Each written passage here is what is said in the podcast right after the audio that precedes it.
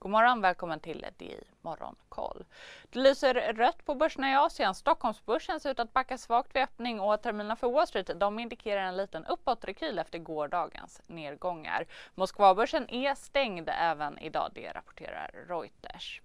Vi börjar med kriget i Ukraina där 136 personer hittills har dött enligt FN. Ytterligare 400 civila har skadats sedan Ryssland inledde invasionen den 24 februari.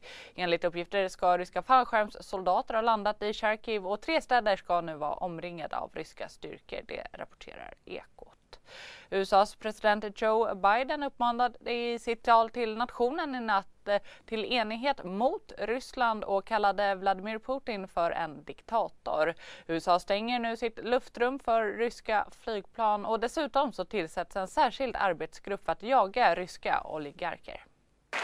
The United States Department of Justice is assembling a dedicated task force to go after the crimes of the Russian oligarchs. We're joining with European allies to find and seize their yachts, their luxury apartments, their private jets. We're coming for you, ill-begotten gains. Mm, och I sitt tal sa Joe Biden också att amerikanska folket kan återgå till ett normalt liv efter pandemin och vi ser ett nytt ekonomiskt paket som också hanterar prisökningar. Det är allt fler bolag som sällar sig till listan som bojkottar Ryssland. Amerikanska Apple meddelade igår att man stoppar all försäljning i Ryssland. Amerikanska energijätten Exxon Mobil drar sig ur Ryssland, kommer heller inte göra några nya investeringar i landet. Även flygjätten Boeing drar tillbaka sitt stöd till CSRD, ännu en förkortning som väcker känslor hos företagare. Men lugn, våra rådgivare här på PWC har koll på det som din verksamhet berörs av. Från hållbarhetslösningar och nya regelverk till affärsutveckling och ansvarsfulla AI-strategier. Välkommen till PWC ryska flygbolag och stänger sina större verksamheter i Moskva. Amerikanska långräntan är kvar på låga nivåer, står i 1,74 procent. Oljepriserna de fortsätter upp. Ett fat Brentolja kostar närmare 110 dollar per fat. Amerikanska VTI står i 108 dollar per fat. Schweiziska Nord Stream 2 AG som äger gasledningen Nord Stream 2 begärs i konkurs. Det rapporterar flera internationella medier. Bolaget är ett av de som omfattas av amerikanska sanktioner sedan Ryssland invaderat Ukraina. Här i Sverige så höll statsminister Magdalena Andersson igår tal där hon sa att hotbilden ökat och så utlovade hon mer resurser till totalförsvaret som en följd av ryska invasionen.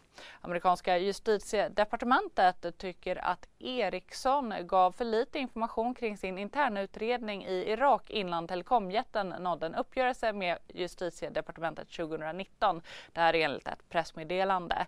Dessutom anser departementet att Ericsson brutit mot sina skyldigheter skyldigheter enligt uppgörelsen. Mer om det här i Börsmorgon. IT-konsultbolaget Adnode har gjort två förvärv. Dels amerikanska Microdesk eh, som har en nettomsättning på ungefär 110 miljoner dollar och så ett mindre tyskt förvärv. Om vi ser till de asiatiska börserna så backar Tokyobörsen 2% Börsen i Hongkong är ner 1% och i Shanghai så är börsen svagt ner. Det var allt eh, för den här sändningen. Vi fortsätter såklart hela tiden att bevaka händelseutvecklingen både här i DITV och på di.se. Hej då!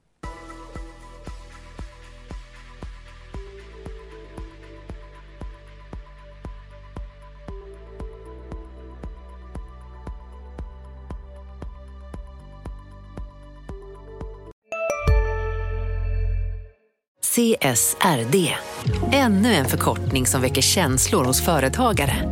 Men lugn, våra rådgivare här på PWC har koll på det som din verksamhet berörs av. Från hållbarhetslösningar och nya regelverk till affärsutveckling och ansvarsfulla AI-strategier. Välkommen till PWC. Hej, Synoptik här. Så här års är det extra viktigt att du skyddar dina ögon mot solens skadliga strålar. Därför får du just nu 50% på ett par solglasögon i din styrka när du köper glasögon hos oss på Synoptik. Boka tid och läs mer på synoptik.se. Välkommen!